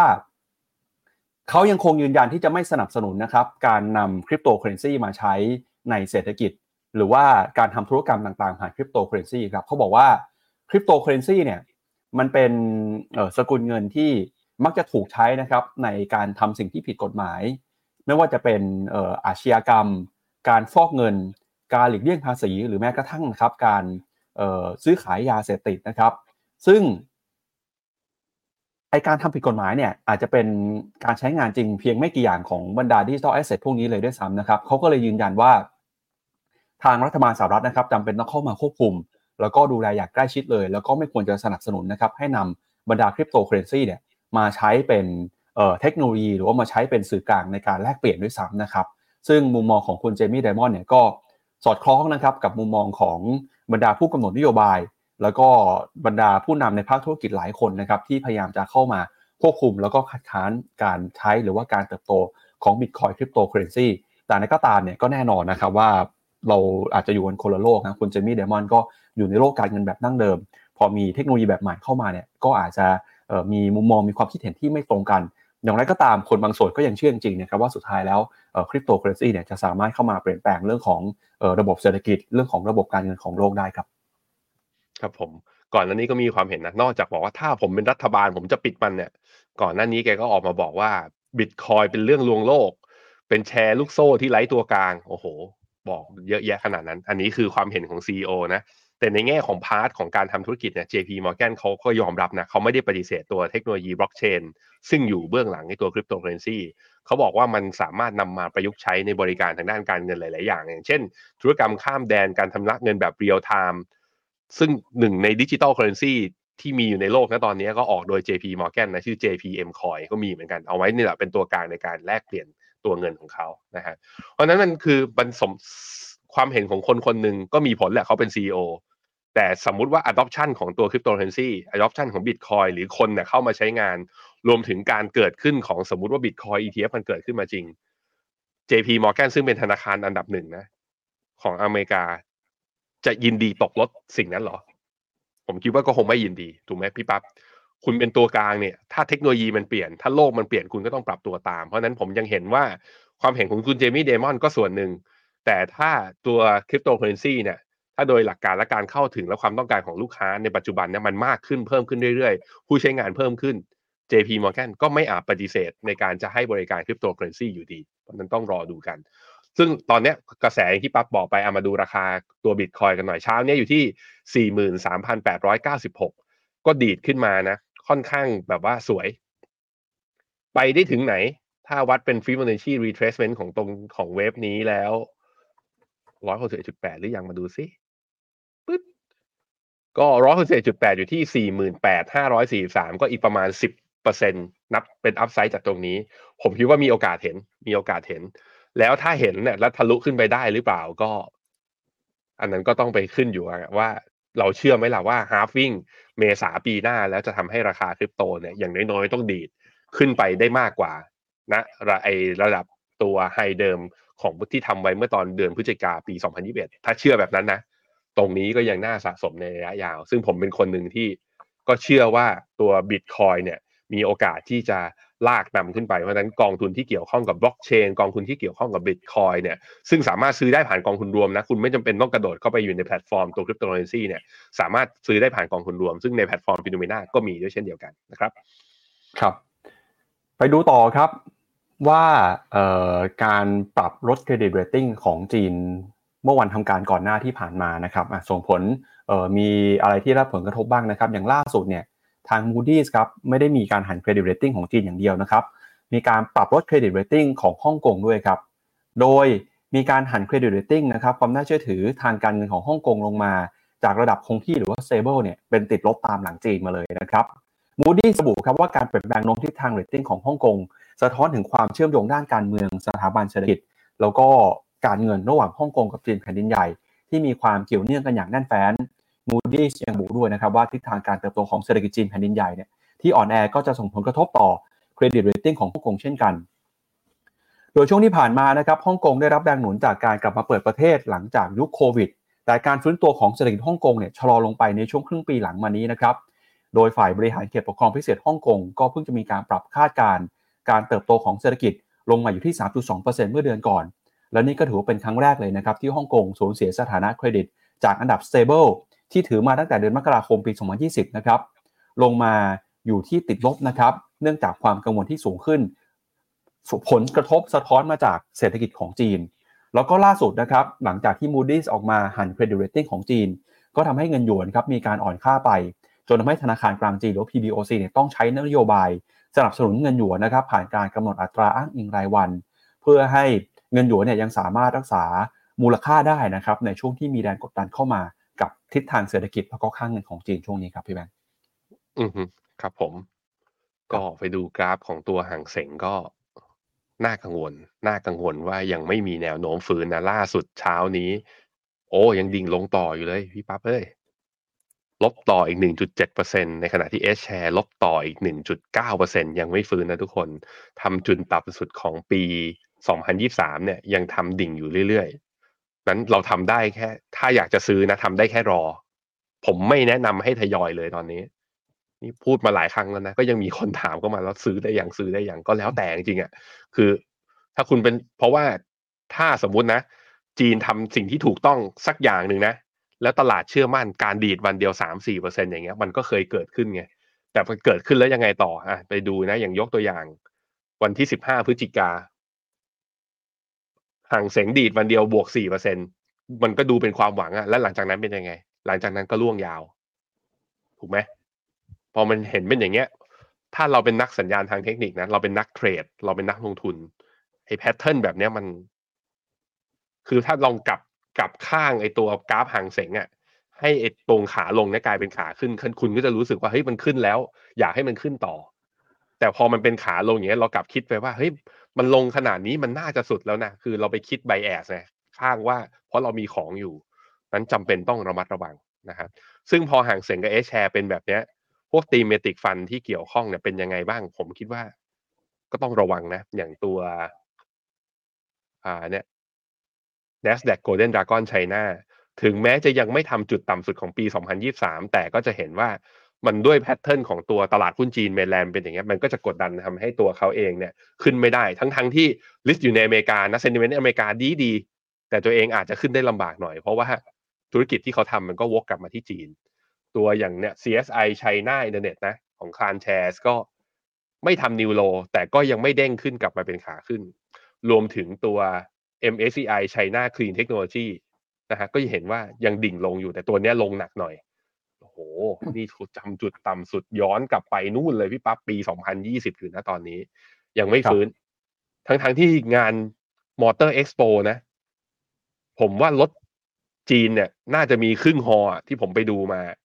ดูแล้วคึกคักมากๆ และยอดขายรถยนต์ใน EV ในจีนเนี่ยไอ้รถยนต์ EV ในไทยเนี่ย คิดเป็นหนึ่งในสามของรถยนต์ใหม่ แต่ว่ามันเป็น price war ไงก็เลยทำให้คู่ที่ชนะอย่างแท้จริงเนี่ย ยังไม่เห็นพ อยังไม่เห็นราคาก็ดิ่งลงอย่างที่เราเห็นอย่างนี้ แต่ว่าเมื่อไหร่ที่ฟื้นนะก็น่าสนใจ เพียงแต่ต้องรอต้องรอจริงๆนะทุกคนใจเย็นๆครับอีกหนึ่งกระแสที่อยากให้คุณผู้ชมติดตามแล้วก็ไม่พลาดนะครับกับการปรับตัวขึ้นมาในรอบนี้ก็คือกระแส AI ครับเมื่อวานนี้เรารายงานข่าวไปบอกว่า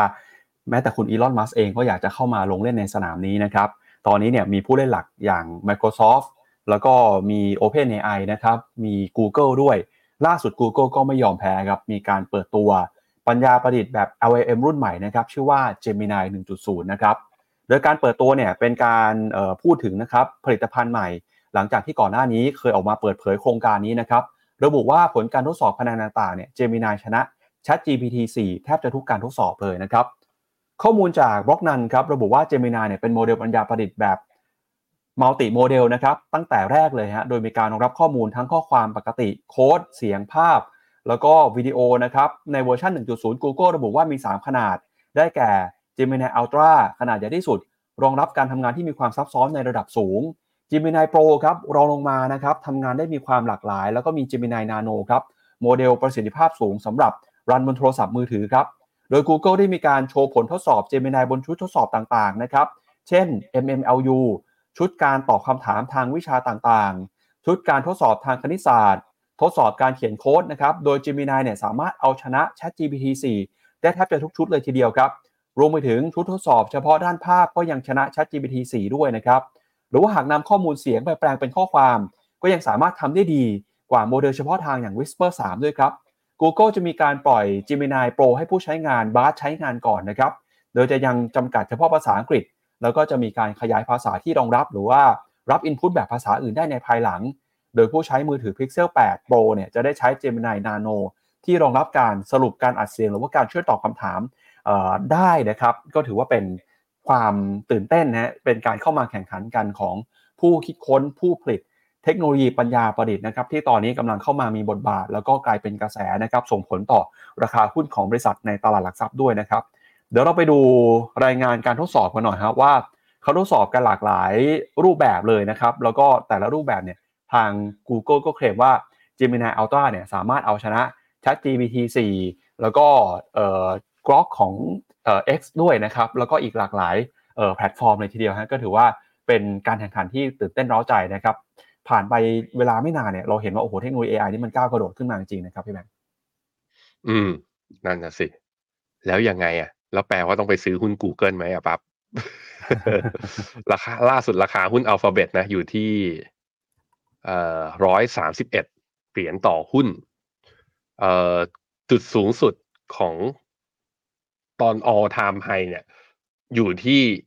ยังคือรอบเนี้ยรอบของปี 2023 เนี่ย ราคาหุ้น Google อะ ถ้าเทียบกับ Microsoft แล้ว Microsoft ทำ all time high อยู่ คือทะลุจุดพีคของเมื่อตอนปี 2021 ปี 2022 ไปแล้ว แต่ Google เนี่ยยัง Google เนี่ยยังนะนั้นถ้าดูในแง่ของอัพไซด์ข้างบนเนี่ย เอาแค่ไปถึงไฮเดิมอย่างเงี้ยอ่าจนถึงตรงนี้ ประมาณโอ้สิบห้าเปอร์เซ็นประมาณสิบห้าเปอร์เซ็นนั้นมันอาจจะเป็นข่าวที่ทำให้มีไฮป์หรือว่ามีเซนติเมนต์ที่ดีกับตัวหุ้น Google ก็เป็นไปได้ ต้องรอดูนะฮะ ก็น่าสนใจ แต่ถ้าไม่รู้ว่าจะซื้อหุ้นรายตัวอะไรก็แอบขายคอยแล้วเมกระเทนครับ ไม่ว่าใครจะเป็นผู้ชนะนะ Microsoft หรือ Alphabet เราได้ประโยชน์ทั้งคู่นะครับ ครับ ไปดูอีกหนึ่งเรื่องครับ เมื่อวานนี้เนี่ยมีข่าวหุ้นหนึ่งตัวของเกาหลีใต้นะครับ คือหุ้นของ YG Entertainment ครับ ราคาเดินหน้าปรับตัวบวกขึ้นมาได้มากกว่า 20 กว่าเปอร์เซ็นต์เกือบ30เปอร์เซ็นต์เลยทีเดียวนะครับ หลังจากที่มีข่าวว่า Blackpink เนี่ยตัดสินใจต่อสัญญา โดยทาง YG ออกมาเปิดเผยนะครับ บอกว่าบริษัทประสบความสำเร็จในการเจรจาบรรลุข้อตกลง กับสมาชิกศิลปินกลุ่ม Blackpink นะครับทั้ง 4 คนเลยครับ โดยการเซ็นสัญญาเจรจาของ Blackpink เนี่ย ก็ทำต่อเนื่องมานะครับตั้งแต่สัญญาหมดลงไปเมื่อเดือนสิงหาคมที่ผ่านมา แล้วก็มีการตัดสินใจต่อสัญญาดำเนินกิจกรรม ในนามวง Blackpink ส่วนบุคคลสำหรับสมาชิกแต่ละคนเนี่ยก็ยังไม่มีข้อสรุปนะครับเพียงแต่มีโรเซ่คนเดียวเท่านั้นที่ชัดเจน แล้วก็ต่อมาก็มีการเจรจาเพิ่มเติมนะครับทำให้ล่าสุดมีความชัดเจนมากขึ้น จนหนุนนำทำให้ราคาหุ้นของ YG Entertainment บวกขึ้นมาได้ถึงกว่าเกือบ 30%นะครับแต่เช้านี้เริ่มย่อลงมาบ้างนิดหน่อยแล้วนะครับชวนที่แบงค์ไปดูหุ้นของ YG หน่อยครับครับผม คำว่าต่อสัญญาในที่นี้คือผมคิดว่าน่าจะเป็นการทำงานในแง่ของวง Blackpink นั้นยังอยู่ แต่แต่ละคนก็จะมีสิทธิ์ในการออกอัลบั้ม หรือไปทำกิจกรรมส่วนตัวของตัวเองกันต่อไป แล้วก็เอาตารางงานมาบรรจบกันนะ โดยที่อาจจะต้องให้ priority กับวงมากกว่าตัวเองเพราะนั้นอันนี้ก็เป็นข้อดีข้อหนึ่งเราก็จะได้เห็นสาวๆ Blackpink นะออกเพลงซิงเกิลใหม่กัน หวังว่าจะเป็นอย่างนั้น คุณแซมซ่าบอกว่าผมจ้องตาไม่กระพริบอะไร ผมไม่จำเป็นต้องมาดูตอนไลฟ์ตอนนี้ก็ได้ เดี๋ยวผมไปเปิดดูส่วนตัวก็ได้อย่ามาจับผิดผม คุณผู้ชมชอบคนไหน ผมเนี่ยนะ ผมเป็น ผมเป็นแฟนพันธ์แท้ อ่า พี่จีซู แต่พี่จีซูต้องบอกว่า เต้นแข็งแรงน้อยสุดในวงเลย ได้ความน่ารัก อะ ไปดูที่กราฟครับ ตัว YG Entertainment ราคาดีดขึ้นมาเมื่อวานนี้นะ 25เปอร์เซ็นเช้านี้เนี่ยอยู่ที่ ลบละย่อลงมาแต่ย่อไม่เยอะ ย่อประมาณลบ 0.5เปอร์เซ็นเท่านั้น ก็แปลว่าตัวสัญญาณเขาว่าจริง ๆ แล้ว YG เนี่ย ตอนนี้เขาออกอีกวงหนึ่งอ่าวงชื่อ Baby Monster ซึ่งเดบิวที่ผ่านมาตอนแรกสมาชิกวงมีเจ็ดคน แต่น้องแอร์ยอนเนี่ยเขา YG ให้เหตุผลว่าเป็นเหตุผลทางด้านสุขภาพ ก็เลยออกมาเพียงแค่หกคน แต่มันก็มีกระแสไงว่า ไม่เห็นแอร์ยอนที่ตึก YG เลย แล้วการออกมาแล้วเต้นอย่างนี้แล้วเหมือนกับว่าท่อนบางท่อนมันเหมือนกับ จริง ๆ แล้วเพลงมันถูกคิดมาให้มีแอร์ยอนมีส่วนร่วมด้วยเนี่ย แต่ทำไมมันแบบว่ามันกลายเป็นไม่มีเขาหรือต้องออกจากวงไปเลย หรือมีข้อขัดแย้งกัน มันก็เลยกลายเป็นว่าณตอนเนี้ยมันที่ยังพึ่งพิงยังพึ่งพาได้สำหรับ YG ก็มีแค่แบ็คพิงอย่างเดียว เพราะนั้นคือพอแบ็คพิงเนี่ยต่อสัญญา มันก็เลยทำให้ราคาดีขึ้นไป แต่ผมเอาใจช่วยนะ เพราะว่าวง Baby Monster เนี่ยมีน้องคนไทยอยู่ในนั้นสองคนนะ เพราะนั้นคนไทยเราไปให้กำลังใจคนไทยด้วยกันด้วยนะครับ ครับ อีกหนึ่งประเด็นครับอาจจะขัดความรู้สึกสักนิดหนึ่งนะฮะแต่ก็ถือว่าเป็นเรื่องที่มีพื้นที่ใกล้ๆกันเมื่อกี้เรารายงานข่าวในเกาหลีใต้กันไปเดี๋ยวไปดูเรื่องที่เกิดขึ้นในเกาหลีเหนือกันหน่อยฮะเมื่อวานนี้หลายคนอาจจะเห็นภาพนี้นะครับคือภาพผู้นำของเกาหลีเหนือคุณคิมจองอึนเนี่ยร้องไห้ครับแล้วก็ทีวี แห่งชาติของเกาหลีเหนือก็เอาภาพนี้ออกมาเผยแพร่นะครับ บอกว่าตอนนี้เนี่ยผู้นำสูงสุดของเกาหลีเหนือครับอยากจะขอร้องวินวอนให้ชาวเกาหลีเหนือนะครับ มีลูกมากขึ้น แล้วก็เลี้ยงดูเด็กเหล่านี้นะครับ ในฐานะยุวชนคอมมิวนิสต์นะครับ แล้วก็บอกด้วยว่าเขาอยากจะเห็นการแก้ไขปัญหานะครับ อัตราการเกิดที่ลดลงรวมไปถึงการดูแลการศึกษาเนี่ยให้ชาวเกาหลีเหนือนะครับ มี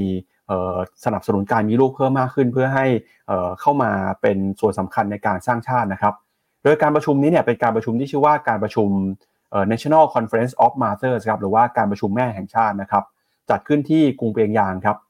ผู้นำคิมจองอึนบอกว่าหน้าที่ในการดูแลบ้านรวมไปถึงการเรียกร้องให้ผู้หญิงปฏิบัติตามหน้าที่ของตัวเองให้รู้ล่วงเนี่ยนะครับจะเป็นการเสริมสร้างความแข็งแกร่งต่อประเทศชาติ การมีลูกมากขึ้นเนี่ยก็จะทำให้ชาติของเกาหลีเหนือเนี่ยมีความเข้มแข็งมีความแข็งแกร่งมากขึ้นด้วยนะครับ ปัญหานี้ดูเหมือนว่าจะเป็นปัญหาใหญ่นะครับในภูมิภาคนี้ครับเพราะก่อนหน้านี้ไม่ได้มีแค่เกาหลีเหนือที่มีปัญหาคนไม่ยอมมีลูกนะครับเกาหลีใต้ครับก็มีปัญหาประชากรหดตัวเช่นกัน แล้วก็ปัจจุบันเนี่ยถ้าไปดูข้อมูลนะครับกองทุนประชากรแห่งสหประชาชาติออกมาระบุว่า อัตราการเจริญพันธุ์หรือว่าจำนวนเด็กที่เกิดขึ้นจากชาวเกาหลีเนี่ยตอนนี้อยู่ที่ประมาณ 1.8 เท่าครับท่ามกลางอัตราการเจริญพันธุ์ที่ลดลงมาอย่างต่อเนื่องในช่วงหลายสิบปีที่ผ่านมา แล้วก็เรื่องนี้เนี่ย ไม่ได้เป็นปัญหาแค่เกาหลีเหนือเกาหลีใต้นะครับอย่างบ้านเราช่วงนี้ก็มีข่าวเหมือนกันว่ารัฐบาลอยากจะเห็นคนไทยมีลูกมากขึ้น เป็นปัญหาสำคัญที่เกี่ยวข้องกับโครงสร้างประชากรของโลกเลยทีเดียวครับครับผมอัตราการเจริญพันธุ์ที่ปั๊บบอกว่าให้หนึ่งจุดแปดหนึ่งจุดแปดมันเป็นตัวเลขที่เยอะไม่เยอะ คือถ้าอยากให้ประชากรเนี่ย เท่าเดิมหรือมากขึ้น ต้องมีอัตราเนี่ยเขาเรียกว่า fertility rate ต้องเกินสองยกตัวอย่างเช่นอ่าผมกับภรรยามีลูกใช่ไหมมีลูกหนึ่งคนเนี่ย แสดงว่าผมมีอัตราการเจริญพันธุ์หนึ่งก็คือมีลูกแค่หนึ่งคนอาถามว่าแล้วมีหนึ่งคนมันน้อยเหรอ ก็ต้องใช้คนสองคนในการมีลูกหนึ่งคนไง เพราะนั้นคือ reproductive reproductive reproductivity ก็คือ คุณก็ต้องมีลูกสองคนให้ได้ ไม่งั้นมันก็จะทดแทนตอนที่ผมกับภรรยาเนี่ยจากโลกนี้ไปมันก็จะมีแค่คนเดียวถูกไหมเพราะนั้นทุกประเทศเลยตั้งเป้าหมายครับ แล้วก็มาวัดอัตรานี้ว่า fertility rate ต้องดันให้เกินสองขึ้นไปให้ได้ ซึ่ง หาได้ไม่ง่ายนะ ประเทศที่มี fertility rate เกินสองขึ้นไป ผมว่าปัญหามันก็มีหลายเรื่องนะ ปัญหาของคนเกาหลีเหนือเองอะหลัก ๆ ผมคิดว่ามันเป็นเรื่องเศรษฐกิจค่าครองชีพ เรื่องความยากจน แต่ผมคิดว่าถ้าในประเทศอื่นๆนะมันเป็นเรื่องของปัญหาด้านสังคมนะทัศนคติของคนรุ่นใหม่ ที่ให้ความสำคัญกับความอิสระเสรีมากเกินไปใช่ไหมอย่างปั๊บอย่างเงี้ยควรมีลูกได้แล้ว ก็ไม่บอกว่าไม่มีเป็นภาระไม่อยากถูกผูกมัด ไม่อยากเลี้ยงดูลูก ก็นั่นไงก็ไปคิดอย่างเงี้ยเพราะพี่ปั๊บคิดอย่างนี้ไงประเทศไทยเราเลยมีบุตรน้อย หรือปัญหาอาจจะเป็นเรื่องภาวะสุขภาพก็ได้เราทำงานเราเครียดกันเยอะ มันก็เลยเป็นปัญหาตามมา คือเรามีลูกยากเรามีบุตรยากใช่ไหมหรือปัญหาอีกเรื่องหนึ่งก็ผมคิดว่าอีกแนวคิดอีกอันหนึ่งที่อาจจะปั๊บอาจจะคิดแบบนี้ ก็คือ พอมองไปเนี่ย อ่านข่าวมอนนี่บีทุกวันข่าวร้ายมันมักจะมากกว่าข่าวดี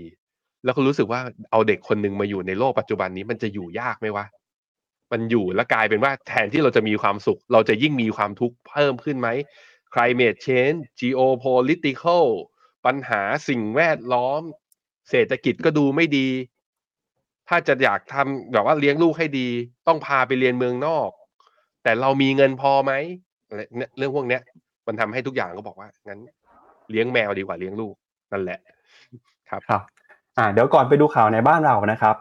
ล่าสุดเนี่ยทางกกรก็ออกมาปรับประมาณการเศรษฐกิจไทยเเห็นสัญญาณที่ชะลอลงมานะครับ แล้วก็มี SCB EIC ด้วยฮะออกมาหันเป้าเศรษฐกิจไทย GDP ปีนี้โตไปถึง 3%แล้วนะครับ ก็ไปดูคอมเมนต์คุณผู้ชมกันก่อนครับพี่แบงค์แล้วเดี๋ยวไปดูภาพเศรษฐกิจไทยกันเพิ่มเติมนะครับ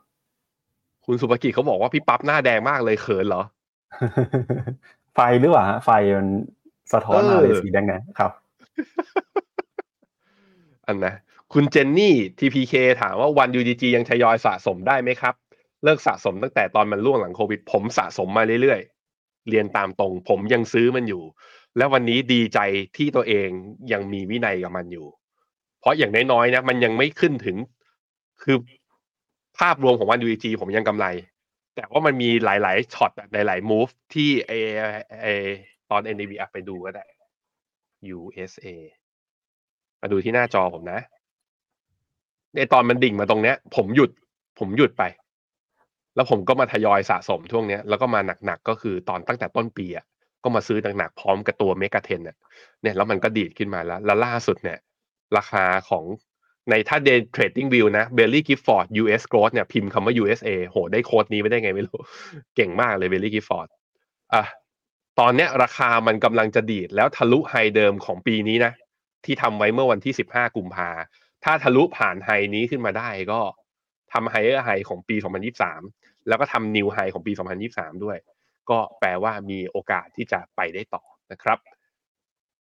มีกองไหนอีกบ้าง ถามพี่แบงค์เพิ่มเติมหน่อยครับ ตอนนี้พี่แบงค์มีครับ DCA กองไหนบ้างครับ เผื่อคุณผู้ชมอาจจะเอาไปเป็นแนวทางในการลงทุนบ้างครับ เวียดนามคือซื้อ KFG ซื้อทุกเดือนเลยใช่ไหมฮะ ใช่ครับ KFG brand ครับ แล้วก็อีกตัวหนึ่งก็เมกะเทนต้องไม่บอกว่า DCA ดิแต่ยังหาจังหวะในการเข้าต่อเนื่อง ยังทยอยสะสมไปครับ ครับ อันนี้คือตัดอัตโนมัติผ่านผ่านฟิโนเมนาเลยใช่ไหมครับไม่ใช่เข้ามากดซื้อเองใช่คครัรับบมีครับปั๊บเอาอย่างปั๊บไม่ได้ถามเพื่อลูกคุณไอไม่ได้ถามเพื่อใครเราถามเพื่อตัวเอง ผมว่านะ เดี๋ยวเดี๋ยวขอตามรอยบ้างครับคุณกุ๊กไก่เขาบอกว่า ถ้าเมกถ้าอเมริกาย่อกลุ่ม semiconductor จะกระทบไปด้วยไหม ถ้าอเมริกาย่อย่อทั้งโลกครับ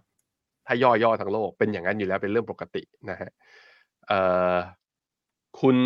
มิวมิวถามว่า COF IMF กันนี้ของ East Spring นะ จะเป็นยังไงยังต้องรอครับ ยังไม่ฟื้นนะฮะยังไม่ใช่เวลาสะสมด้วย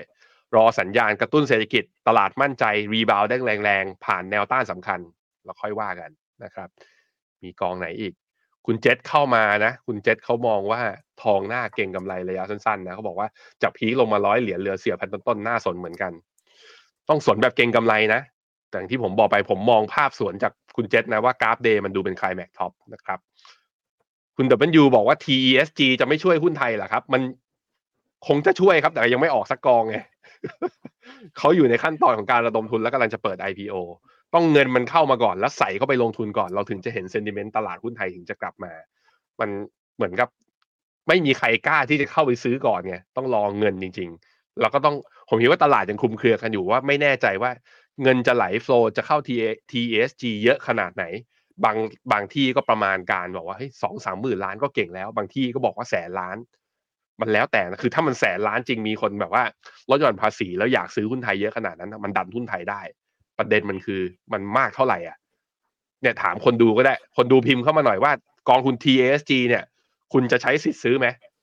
ถ้าใครใช้สิทธิ์ซื้อกดหนึ่งถ้าใครไม่ใช้สิทธิ์ซื้อนะซื้อ S M F R M F เหมือนเดิมกดสองอะพิมพ์กันเข้ามานะครับ ครับ ผมเพิ่มเติม TSG หน่อยนะฮะก็ช่วงนี้เนี่ยใครที่กำลังหาข้อมูลกองทุน TESG ครับเข้าไปดูได้นะครับฟิโนเมนาเนี่ยเรามีการทำเว็บไซต์พิเศษนะครับ เพื่อที่จะให้ข้อมูลครับสำหรับรวบรวม ข้อมูลข่าวสารเกี่ยวกับไทย ESG นะครับมีใครออกกองไหน แต่ละกองมีนโยบายการลงทุนยังไง มีอะไรที่น่าสนใจบ้างคำแนะนำเทคนิคในการใช้กอง TSG ในการลดหย่อนภาษีนะครับเข้าไปดูข้อมูลได้ครับที่ phenomena.com/thaiesghub นะครับเราก็รวบรวมข้อมูลทั้งหมดนะครับที่เกี่ยวข้องกับกองทุนไทย ESG เข้ามาไว้ที่นี่ที่เดียวเลยนะครับเข้าไปดูแล้วก็จะได้รับรายละเอียดข้อมูลอย่างครบถ้วนรอบด้านเลยทีเดียวครับ น่าสนนะมีคนกดสองคือถึง TSG ออกมาก็ยังจะซื้อแต่ S M F R M F อยู่ดีอยู่ครับจำนวนหนึ่งเหมือนกัน ผมคิดว่ามันเป็นเรื่องเอาลุกของหุ้นไทยด้วยแหละ ที่อาจจะยังแบบว่า ยังเห็นภาพไม่ชัดว่าอีก8ปีข้างหน้ามันจะฟื้นจริงหรือเปล่าอะพี่ปั๊บไปข่าวสุดท้ายกันครับครับอะไปดูหน่อยฮะกับเรื่องของเศรษฐกิจไทยกันบ้างนะครับอะอาจจะเป็นตัวสะท้อนความมั่นใจว่าเออเราจะกล้าลงทุนหรือว่าจะเอ่อซื้อกองทุนที่เกี่ยวข้องกับหุ้นไทยในช่วงนี้หรือเปล่านะครับ อย่างล่าสุดเนี่ยก็มี คณะกรรมการร่วมเอกชนสามสถาบันหรือว่ากกรนะครับออกมาประเมินบอกว่าเศรษฐกิจไทยนะครับเห็นสัญญาณที่ได้รับแรงกดดันทั้งจากปัญหานี้ครัวเรือนนี้ธุรกิจนะครับโดยกกรประเมินครับว่าเศรษฐกิจไทยในปี 67 เนี่ยจะขยายตัวอยู่ที่ประมาณ 2.8 ถึง 3.3%เนื่องจากเศรษฐกิจโลกส่งสัญญาณชะลอตัวนะครับแล้วก็ปีนี้เนี่ยอาจจะเข้ามากดดันทำให้เศรษฐกิจไทยโตไม่ถึง 3%ด้วย โดยประเมินนะครับตัวเลข 9 เดือนแรกเนี่ยถือว่าโตน้อยกว่าค่าโตเพียง 1.9%เท่านั้น ขณะที่ทั้งปีประเมินว่าจะโตอยู่ที่ 2.4%ครับ เป็นผลมาจากการส่งออกที่ชะลอตัวตามทิศทางของเศรษฐกิจหลัก นอกจากนี้นะครับก็มีเรื่องของเศรษฐกิจจีนที่ส่งสัญญาณชะลอตัวรายได้จากการท่องเที่ยวนะครับไม่เป็นไปตามเป้า มีนักท่องเที่ยวจากจีนเนี่ยหรือว่านักท่องเที่ยวต่างชาติมาเดินทางท่องเที่ยวไทยปีนี้ น้อยกว่าที่เคยประเมินไว้นะครับกกรคาดว่าเศรษฐกิจไทยปีหน้าจะขยายตัว 2.8 ถึง 3.3%นอกจากนี้นะครับปัจจัยที่เข้ามาส่งผลต่อการเติบโตของเศรษฐกิจปีหน้าเนี่ยหนึ่งในนั้นก็เป็นเรื่องของการท่องเที่ยว แล้วก็จับตาเรื่องของดิจิทัลวอลเล็ตด้วยนะครับ ปีนี้ที่เศรษฐกิจโตไม่ดีเนี่ยกกรบอกว่ามี 3 เรื่องที่เซอร์ไพรส์ครับหนึ่งก็คือ สงครามระหว่างอิสราเอลกับฮามาสสองนะครับเรื่องของเศรษฐกิจจีนที่ไม่ฟื้นสักเท่าไหร่ แล้วก็ 3 คือผู้ผลิตไทยเนี่ยไม่ผลิตเพิ่มเติม สินค้าคงคลังนะครับ นอกจากกกรแล้วนะครับไปดูมุมมองหน่อยฮะตอนนี้เนี่ยก็มีการปรับลดเป้าหมาย การเติบโตเศรษฐกิจลงมาเรื่อยๆนะครับอีกหนึ่งเจ้าครับที่ออกมาหั่นเป้า GDP ไทยปีนี้แล้วก็ปีหน้าคือ SCB EIC ครับ โดยออกมาปรับประมาณการนะครับ จากเดิมคาดว่าปีนี้จะโต 3.1 เหลือโตเพียงแค่ 2.6%แล้วก็เป้าหมายปีหน้านะครับ ก็ลดลงมาเช่นกันครับจากเดิม SCB EIC คาดว่าไทยจะโต 3.5 ตอนนี้หันลงมาเหลือ 3%แล้วครับพี่แบงค์อืมครับผมในแง่ของตลาดหุ้นไทยนะเราอาจจะกำลังพยายามหาฐานที่มั่นข้างล่างเนี่ยที่มันแข็งแกร่งประเด็นมันคือตรงไหน มันคือตรงนี้ มันคือพันสามหรือมันคือพันสองตอบไม่ได้ ตอบไม่ได้ ให้กำลังใจทุกคนนะฮะ ถึงเศรษฐกิจไทยภาพเอาลุกเนี่ยจะถูกปรับเป้าจะถูกแบบว่า ยังดูว่าเอาลุกยังภาพยังไม่ชัด การกระตุ้นเศรษฐกิจจะมาจริงไม่จริง เงินดิจิตอลวอลเล็ตจะผ่านสภาได้ไหมจะกู้มาแล้วจะเดือดร้อนไหมแต่ผมคิดว่าทุกวันที่เรายังมีลมหายใจอยู่ เราก็ต้องทำงานและทำหน้าที่ของตัวเองอย่างดีที่สุดไปนะ แล้วเชื่อว่าโอกาสการลงทุนมันมีอยู่ทั้งโลก อย่าเอาตัวเองไปผูกกับเศรษฐกิจไทย อย่าเอาไปผูกกับตรงนี้ ยังต้องหาเงินเลี้ยงชีพ ยังต้องหาเงินเพื่อดูแลพอร์ตการเกษียณของเราต่อไป และโอกาสการลงทุนมันอยู่ที่อื่นด้วย ผ่านแพลตฟอร์ม Finnomena นะครับ ก็เชิญชวนทุกคนมาลงทุนกันได้ครับ นี่ก็เป็นทั้งหมดนะครับของรายการข่าวเช้า Morning Brief วันนี้ครับ เราสองคนและทีมงานลาไปก่อน พรุ่งนี้กลับมาเจอกันใหม่นะครับ วันนี้สวัสดีครับ สวัสดีครับ ในโลกของการลงทุนทุกคนเปรียบเสมือนนักเดินทาง คุณล่ะเป็นนักเดินทางสายไหน กองนี้ก็ดี เทรนด์การลงทุนนี้ก็มา ใครว่าดีเราก็ไปหมดแต่ไม่ค่อยเวิร์กให้ Finnomena Exclusive บริการที่ปรึกษาการเงินส่วนตัว ที่พร้อมช่วยให้นักลงทุนทุกคนไปถึงเป้าหมายการลงทุน สนใจสมัครที่ f i n o m e f i n o m i n a e x c l u s i v e หรือ line at f i n o m i n a p o r t คำเตือนผู้ลงทุนควรทำความเข้าใจลักษณะสินค้า เงื่อนไขผลตอบแทน และความเสี่ยงก่อนตัดสินใจลงทุน